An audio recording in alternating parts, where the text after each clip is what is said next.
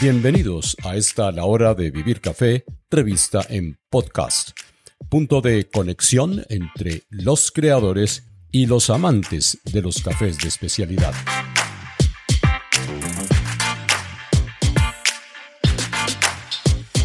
Les habla Hugo Saugal y bienvenidos a esta cuadragésima segunda emisión de Vivir Café, revista en podcast. Pocas mujeres, como la antioqueña Daniela Maya, de Salgar, Antioquia, en el oeste colombiano, pueden dar fe de haber vivido la experiencia del café desde lo macro hasta lo micro. Hoy, Daniela Amaya es eh, mi nueva invitada a esta temporada sobre mujeres al mando en la industria del café.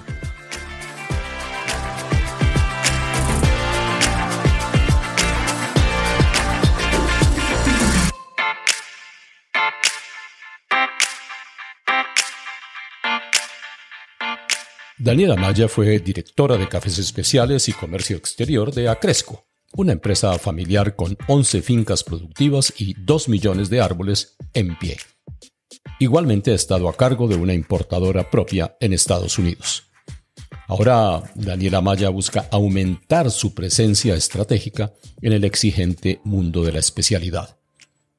En esta entrevista, realizada a los pocos días de su retiro de Acresco y tras haber puesto en marcha la empresa Specialty Coffee Factory, Daniela habla sin filtro sobre varios temas, como su visión crítica de aquellos productores que exigen más de la cuenta, la desfachatez de los compradores internacionales que piden largos e injustos plazos y el estilo de barismo y comercialización de café actualmente que en vez de acercar al consumidor, lo aleja.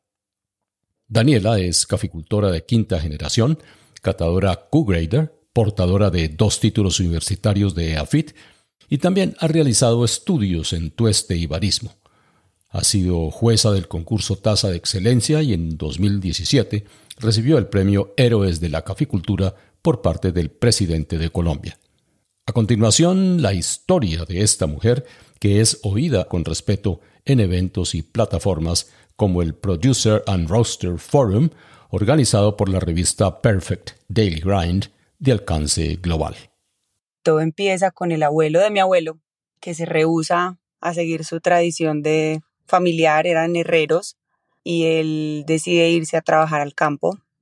Mi abuelo llega al mundo del campo ya no como un jornalero como lo fue su padre y su abuelo, sino que llega pues trabajando desde los 13 años, el mayor de 18 hermanos, si no estoy mal. Esos inventarios por encima de 10 ya es difícil acordarse cuántos son. y empieza él a trabajar desde los 13 años y cuando se casa con mi abuela, pues estamos hablando de una época en que las mujeres no éramos dignas de manejar nuestras herencias, pues mi abuelo se encarga de trabajar la herencia de mi abuela. Con el pasar de los años empieza a comprar los derechos de la finca de los bisabuelos a los otros hermanos, a todos sus cuñados. Y hace unos 16, 17 años, mi papá llega al mundo del café o más bien el mundo del café lo encuentra él, digo yo, y mi abuelo le entrega las fincas.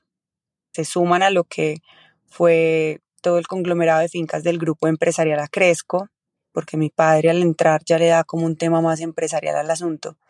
Es muy curioso porque mi señor padre nunca le gustó las fincas. Él siempre decía que eso era mugre, que eso era monte, que él no iba a una finca si no tenía carretera, que qué horror.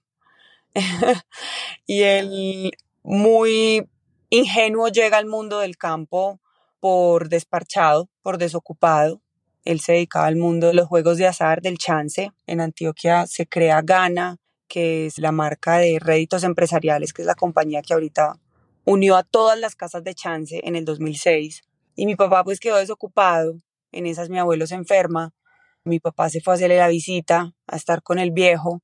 Y a mi abuelo le ofrecen una finca que él administró cuando era jovencito por allá al principio de los 60, el dueño de la finca le quita la administración de la finca para entregársela a un hijo y hace unos 16, 17 años ese hijo le ofrece la finca en venta a mi abuelo y pues mi papá estaba con él.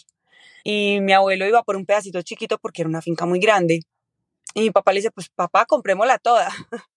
Y así empezó el mundo del café de mi papá. O sea, mi papá no fue tan pasional como lo fue conmigo, pero fue muy bacano porque él dentro de su ingenuidad se dejó como llevar por la vida y fluyó muy bonito buscando segundas, terceras, cuartas, quintas opiniones.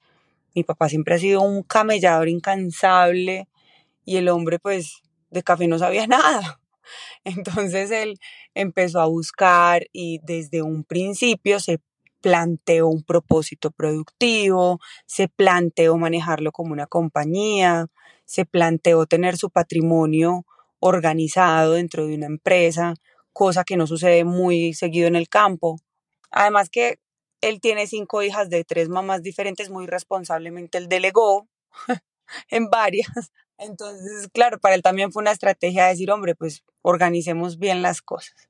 Y para mí fue bastante chistoso porque yo en mis early 20s me dio por meterme a trabajar de recepcionista en un hotel. Mi papá no estaba muy contento con esa decisión, yo estaba en la universidad, estudiaba dos carreras, negocios internacionales y ciencias políticas, ambas en EAFIT, y pues me meto a trabajar ocho horas de pie en un hotel prestigioso de la ciudad, cosa que es difícil manejar, pero yo decía, pues madre, qué rico, pues y practicar los idiomas, ganar mi propio dinero, pues es una experiencia que es necesario tenerla.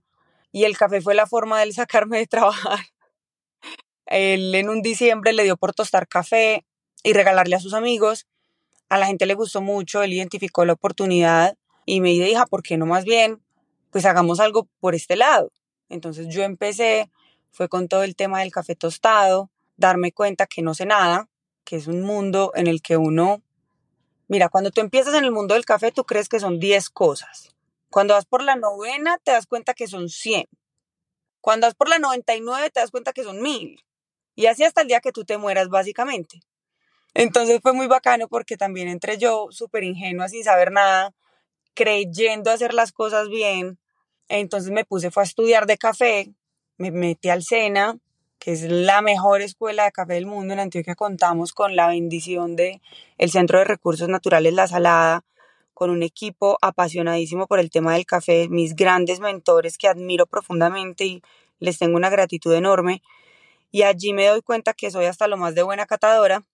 Y en esa entra la gobernación de Antioquia con el programa Antioquia Origen de Cafés Especiales a sumar también con recursos y con esfuerzo al tema de, de oferta de valor, de valor agregado. Entonces ahí ya me doy cuenta que estoy desperdiciando un potencial importante con las fincas, con procesamientos diferentes a los tradicionales. Decido irme a vivir a Salgar, al pueblito, y aquí estoy unos 13 años después, con mucho, mucho todavía por aprender, pero cada vez más apasionada y con unos giros de la vida que también me han permitido fluir en otras maneras inexplicables hace unos dos mesecitos más o menos entregamos todas las fincas. Este chismecito es nuevo para ti también. Vendimos todas las fincas y como lo que nace desde el ser perdura en el hacer, pues me independicé obviamente de la empresa de mi familia, formalicé mi propia empresa, se llama Specialty Coffee Factory y ya estoy comprando cereza de caficultores muy responsables de una vereda muy bacana que siempre me ha gustado mucho en Salgar.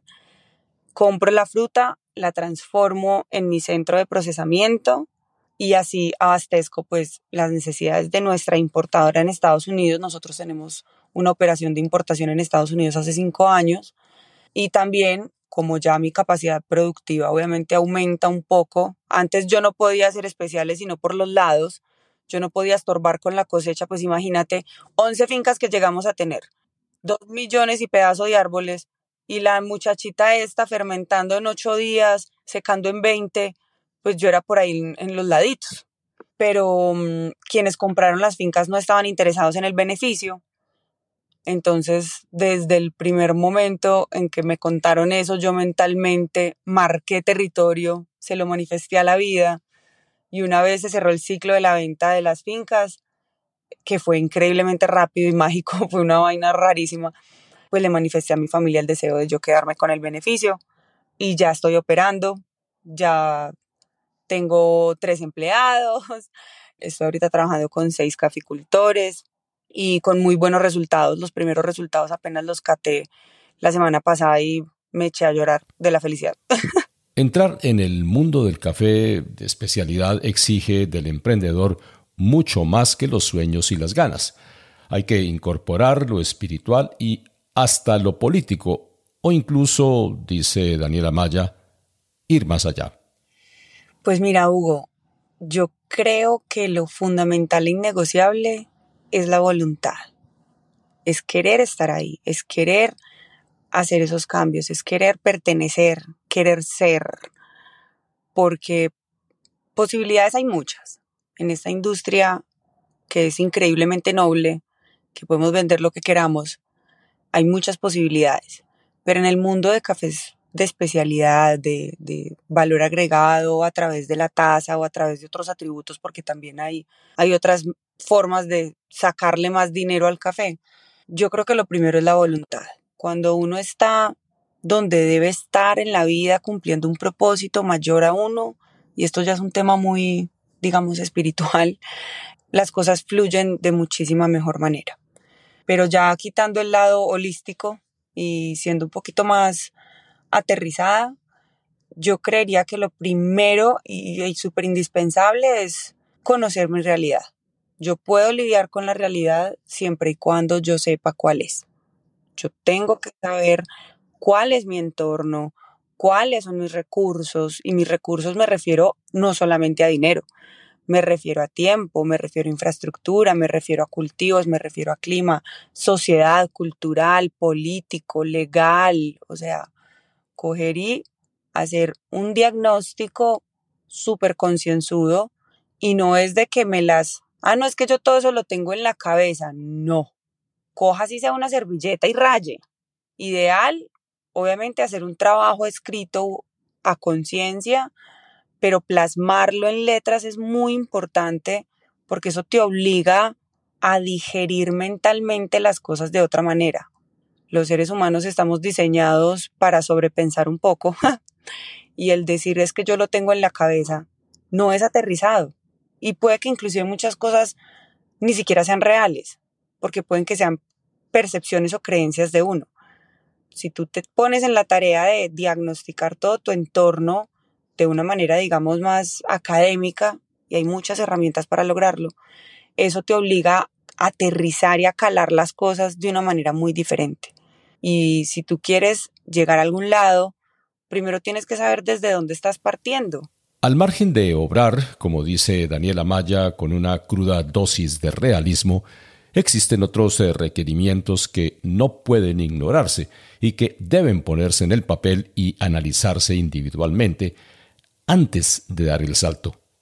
Yo creo que todos los que empezamos en el mundo de los cafés especiales empezamos por un tema de, de rentabilidades, ¿cierto? De decir, hombre, en mi caso, por ejemplo, yo veía a mi papá y a mi hermana súper preocupados el fin de semana, por ejemplo, que se cayó la teja.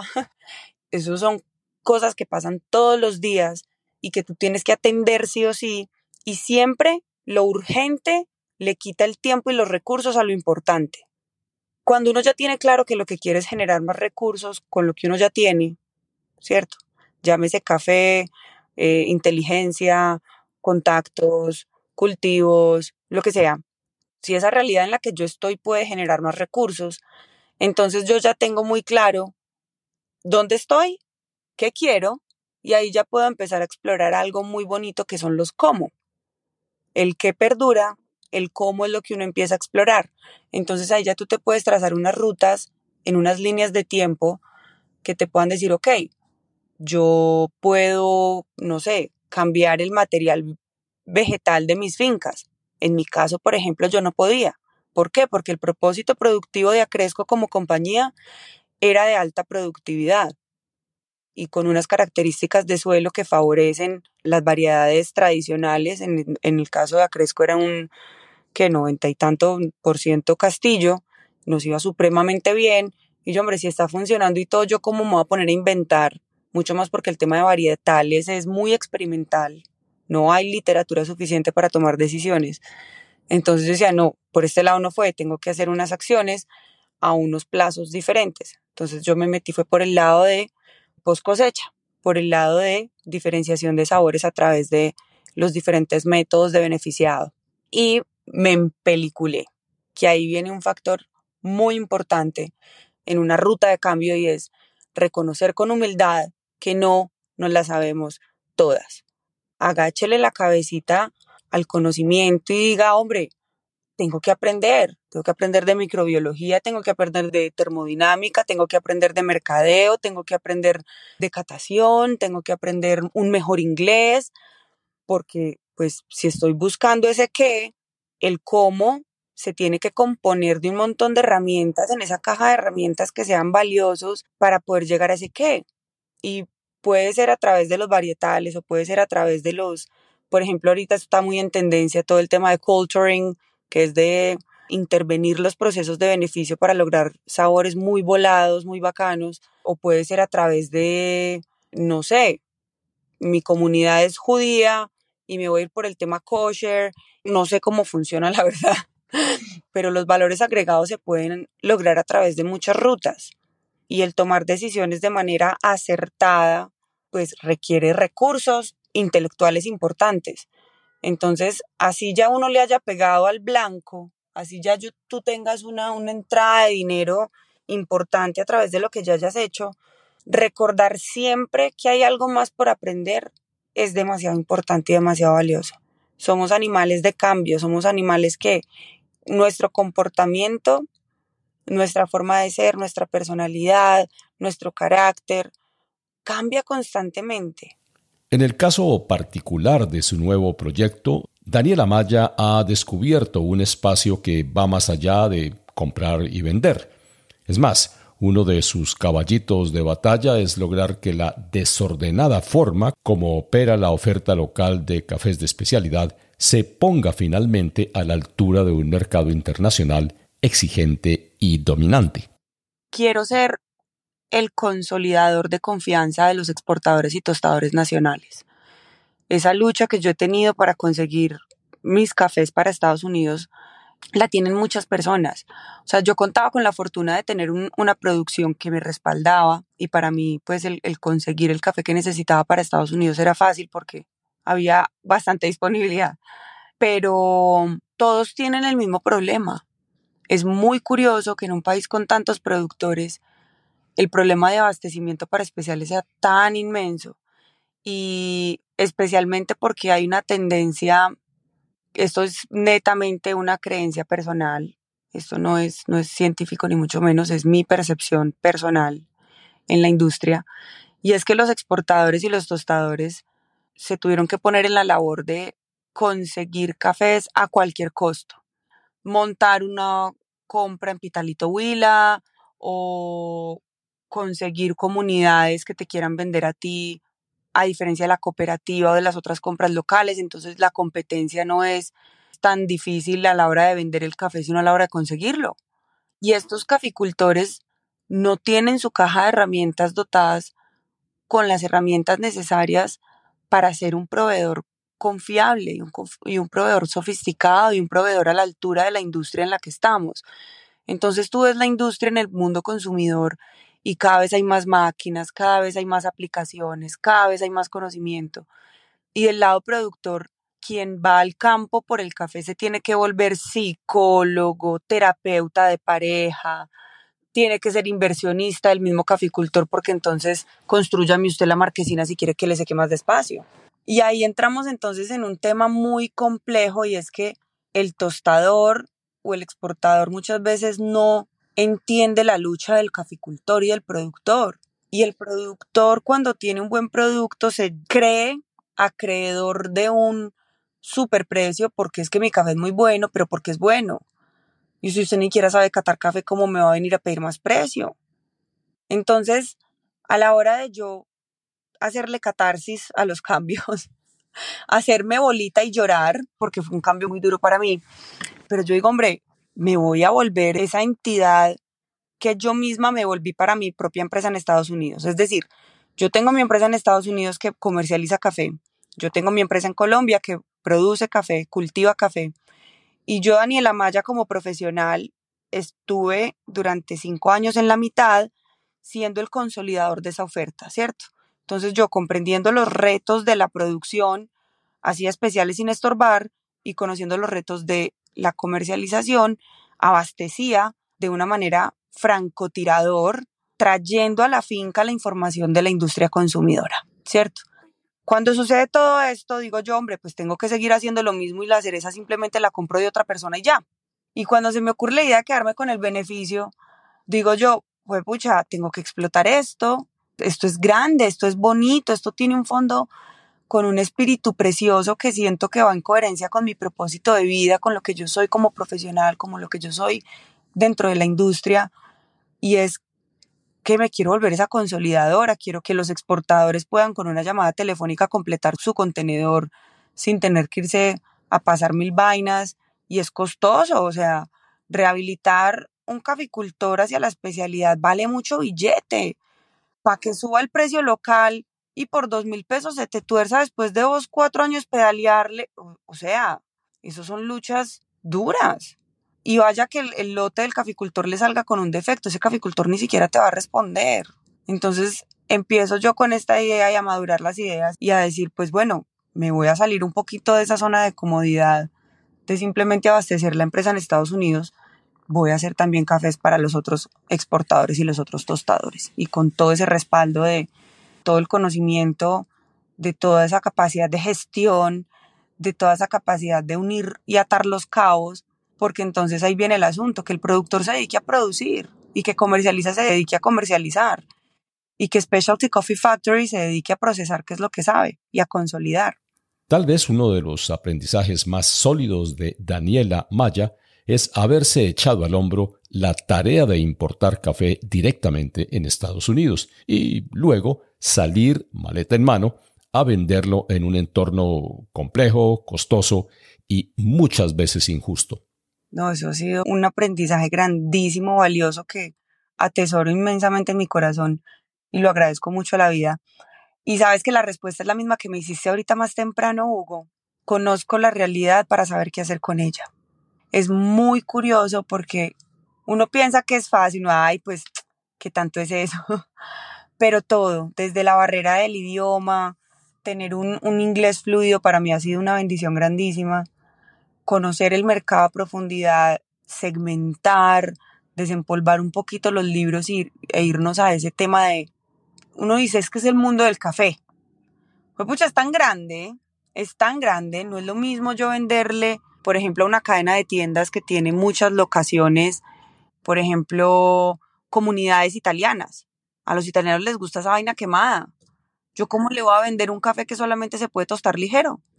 O no es lo mismo yo venderle a una empresa que hace cold brew en la misma tecnología de la cerveza porque son unos grandísimos cerveceros. Donde a esos manes se les dañe un bache son 500 kilos de café que pierden. Entonces es súper diferente. O yo venderle, por ejemplo, a la comunidad judía que me va a pedir una certificación kosher. Yo creo que uno de los éxitos más grandes, una de las herramientas más grandes que me ha ayudado es traer la información de allá hacia acá porque entonces todos estamos viendo en las redes y, es tendencia el storytelling, entonces la uñita del caficultor mugrosita en la foto, que me aterra esa, forma de pintar a los caficultores. Nos muestran una cara de la caficultura súper ancestral y todo, que, que bacano, pues sí vende y funciona, pero la, la otra vía, ¿qué? Nos estamos quedando cortos en la otra vía. Y los que traen la información hacia este lado de la producción lo hacen de una manera súper irresponsable, porque entonces ve uno baristas, tostadores y comercializadores yendo donde el caficultor es que hágame un natural. Dios mío, eso es súper riesgoso. Hacer un buen natural necesita uno mucho conocimiento. Entonces yo creo que traer esa información hacia este lado también me ha ayudado mucho a tomar decisiones asertivas y a mitigar el riesgo. Porque entonces ahí está el asunto. Un caficultor dice, es que en Starbucks venden un tinto a tanto, ¿por qué no me dan a mí cinco centavos de ese tinto? Y entonces ahí, y eso me, me río porque es que yo también lo decía. Y pues ya cuando estuve del otro lado, llenando el tanque de gasolina de un carro en Los Ángeles, California, fue que me di cuenta que no es tan mamey. Cuando una inspección antinarcóticos detallada en el puerto de Los Ángeles te vale cinco mil dólares y te vuelven una mierda al contenedor porque acá en Colombia si te van a hacer inspección, pues te descosen el saco, te sacan la muestra y vuelven y te lo cierran y te lo vuelven a coser y te cobran por esa inspección, no sé, en cuánto está, como 600 mil pesos. Te lo juro que eso es para sentarse a llorar en un murito. Entonces uno dice, vender también cuesta, abordar esos mercados también cuesta, financiar, porque es que acá todo funciona de contado. Usted a sus recolectores les paga el sábado, a mis productores que me entregan cereza les pago cada viernes, a las 10 de la noche cada uno tiene su plática en la cuenta, pero cuánto tiempo pasa mientras yo lo proceso, mientras yo lo exporto, mientras yo lo importo, mientras le busco mercado, mientras se cierra el negocio y aparte de eso me dicen, Daniela, te pagamos mínimo 60 días. ¿Cómo? Yo he llegado a mercados donde me dicen, es que a mí X importadora me financia a 365 días. Y sabes yo qué responde, es que yo no tengo filtro, Hugo, soy lo peor. Mentira, no, me encanta, me encanta no tener filtro porque a veces eso es necesario. Llego yo y le respondo, tú eres parte del problema, tú no eres parte de la solución. ¿Cómo vas a poner en tus etiquetas que respetas el origen si estás comprando a 365 días? No seas hipócrita, porque es que eso es un servicio financiero. ¿Y quién puede financiar una operación de un año? Una multinacional gigante como la que le estás comprando. Y adivina cuánto le están pagando al caficultor. O sea, esos costos salen de algún lado, es que financiar vale. Es ridículo, es inaudito y tú eres parte del problema de todo esto.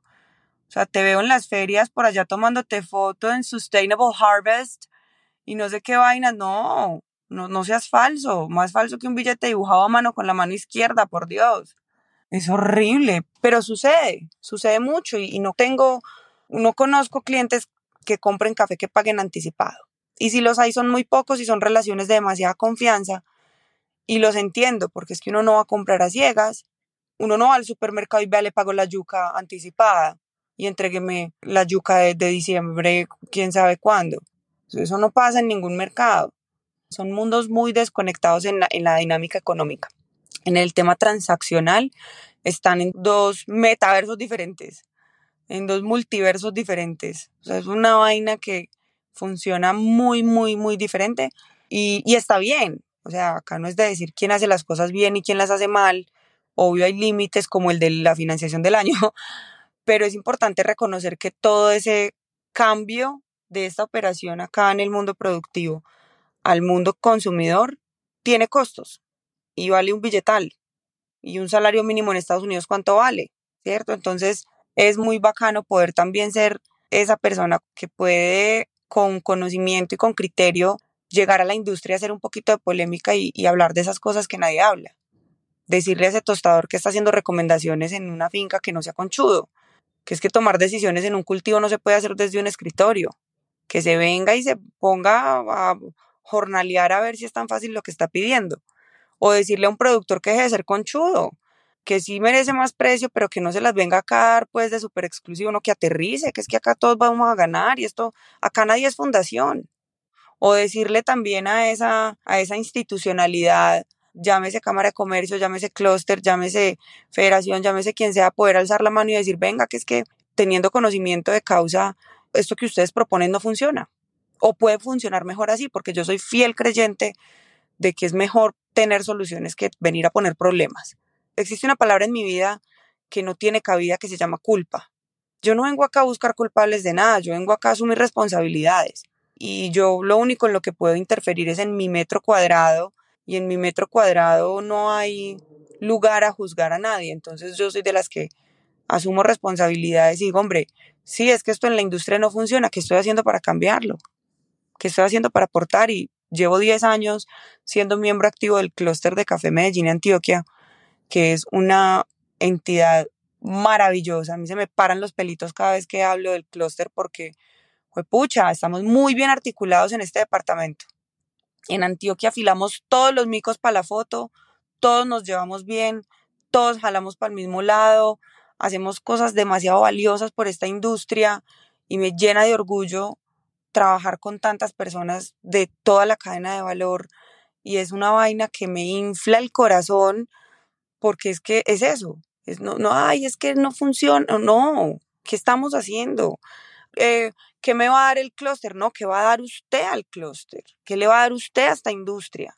que tiene para aportar. Entonces es muy chévere porque es como, venga, ya, eso de quejarnos y echar culpas y, y echar madres y venir acá a buscar culpables donde no los hay, eso, eso ya está mandado a recoger. Para Daniela Maya existe en nuestro entorno un absurdo camino de obstáculos para atraer al consumidor local de café. En su opinión, la utilización de un lenguaje demasiado técnico y elevado se está convirtiendo en una talanquera negativa para incorporar nuevos compradores. Es correcto. Y mira, por ejemplo, que eso ha pasado mucho con otras industrias y ahí me gusta mucho ponerme muy nerdita y ponerme muy académica con el asunto. Y es que se nos ha olvidado mirar a los que ya pasaron por la lucha. Los vinos, los quesos, los lácteos, o sea, las cervezas, todos los licores han pasado por eso. Hombre, si estamos en un segmento de mercado que busca diferenciación de sabor, que busca experiencia sensorial más allá de costumbre, más allá de tomarlo porque me acostumbré, más allá de tomarlo porque es el de la visita, ¿cierto? Con, o sea, el elemento social es importante, pero yo ya tomo por experiencia sensorial qué otras industrias pasaron por ahí, qué otras industrias ya hicieron eso y cuál fue esa curva de aprendizaje por la que pasaron y qué, qué elementos podemos tomar de ahí. Y curiosamente nos, nos casamos con el número. No entiendo por qué y me pudre, me parece horrible. Es que ese café tiene 89 puntos, los números no saben a nada, que sabe un 8, que sabe un 9 y uno escucha ese discurso en, restaurantes sofisticados, porque es que ya estamos permeando las, las industrias, ¿cierto? Entonces uno va a un restaurante top, o sea, wow, con unos montajes wow, uno dice, marica, esta silla en la que estoy sentada mínimo valió dos millones, no me quiero imaginar cómo es la cocina. Te ofrecen métodos, te ofrecen orígenes, y hablas con el dueño del restaurante y te dice, es que ese es un café de 89 puntos. Entonces yo y, y, y le devolví la pregunta, porque es que eso fue una, una crónica real, pues historias reales. Y yo, ¿y a qué sabe el 8? ¿Y a qué sabe el 9? Entonces ahí te quedó como, ups, como te digo, no es, no, yo no juzgo. Y si parece que juzgo, pues ya eso le pertenecerá a la persona que saque la conclusión. Pero, pero yo lo invitaba como, ve, no, y le expliqué y le conté, fui al carro por café, le saqué café, le preparé café, le gasté un buen rato ahí explicando el asunto. Y decía, pues pucha, necesitamos saber eso, necesitamos que la gente, eso que tú me estás diciendo, necesitamos que la gente lo sepa, que los baristas y los meseros sepan eso. Pero entonces los baristas intentan aprender de eso y hay como una fuerza magnética extraña, egocéntrica dentro de toda esta vaina del puntaje que se los chupa a todos. y alejamos al consumidor. Entonces el barista ya te habla, este café tiene un proceso de maceración carbónica de 72 horas con un secado en, y el consumidor se queda como, este man, ¿qué me está hablando? O sea, a mí dígame cómo tengo que preparar eso en mi casa que solo tengo un colador. Es muy curioso porque en todas las industrias sucede y el profesional que está en capacidad de simplificar las cosas es aquel que más sabe por lo general y lastimosamente caímos en el error de sobreadornar las vainas y el puntaje y el ego barista y la vaina. Y no quiero decir que todos sean así, obviamente hay muchísimas excepciones, pero estoy hablando es como de una energía colectiva hacia ese tema de dramatizar mucho alrededor del café de especialidad.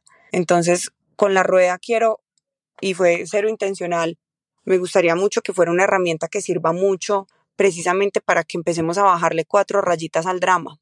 En algún momento de, la vida quisiera generar contenido al respecto, escribir al respecto, hablar al respecto, porque sí me parece que hace falta información googleable que ayude a contextualizar un poco más al consumidor y acercarlo, darle herramientas para que no se espante en el mundo de la especialidad en el que estamos hoy en día. Porque pasa acá y pasa en todo lado. Eso del ego barista es en toda parte y son intocables y ahora si ganan un campeonato de barismo, bendito sea mi Dios. No, no, no, no, no, no, no. Y un barista no te lava un baño, no te recoge un plato. Pues nos estamos alejando. Entonces es, es muy bacano porque también son oportunidades de mejora, también son oportunidades de generar esos criterios de consumo, de hablar desde el amor hacia, hombre, si la gente del común y corriente sabe de café, los más beneficiados van a ser los productores. porque es que eso le va a dar capacidad a las tiendas, a los exportadores, etcétera, etcétera, de poder devolver hacia atrás un poquito más de esa torta.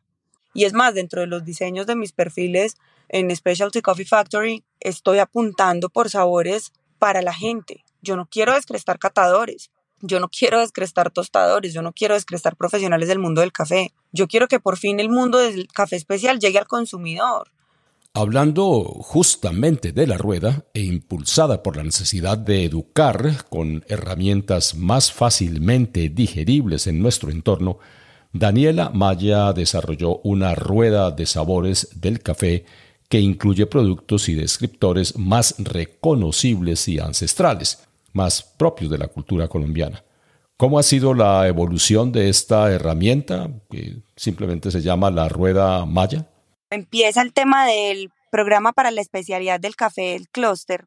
Es un programa que lleva conocimiento a la industria productora, pero enfocándonos mucho en, el tema de, de, empalme generacional, en el tema de inspirar a los chicos, de que se vuelvan agroempresarios, ¿cierto?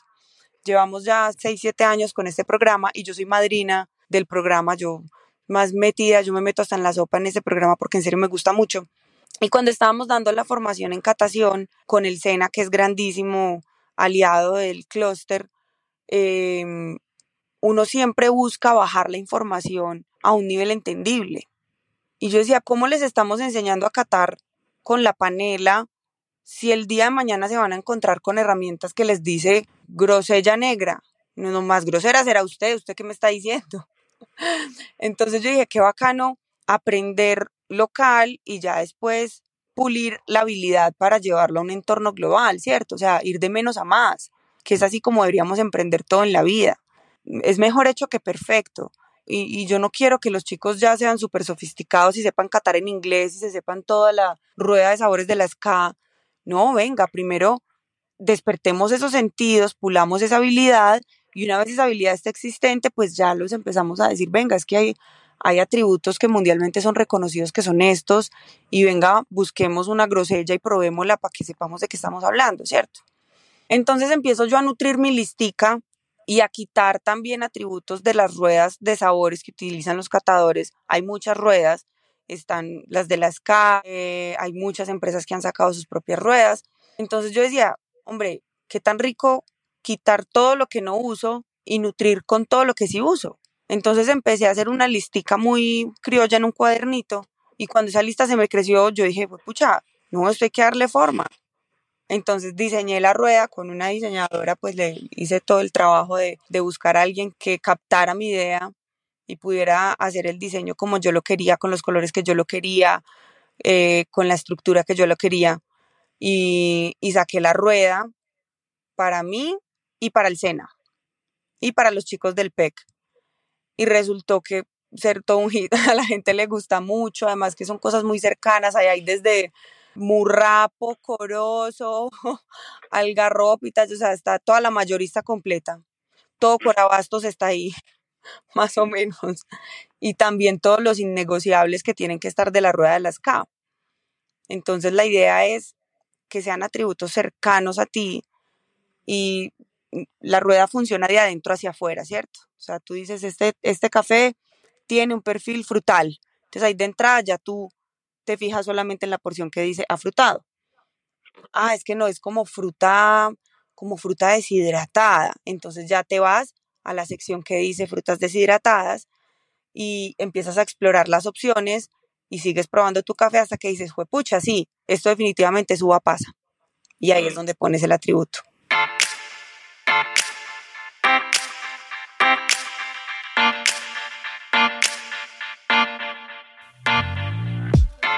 Es claro, por lo menos en la mente de Daniela Maya, que la oferta colombiana de cafés de especialidad exige preparación, conocimiento, previsiones y mística para llegar a buen puerto.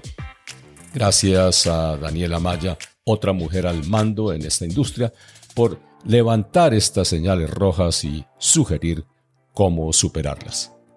En la próxima emisión de Vivir Café, revista en podcast, nos acompañarán las jóvenes quindianas Ana María Doneis y Lina María Granados, quienes han logrado cimentar una relación estratégica con la International Women's Coffee Alliance para empoderar y conectar a las mujeres cafeteras colombianas con 28 países del mundo. Ambas, eh, además, se destacan por su liderazgo, dedicación y conocimiento en su departamento. Por ahora, buenos cafés para buenos momentos. Les habló Hugo Sabogal. Hasta entonces.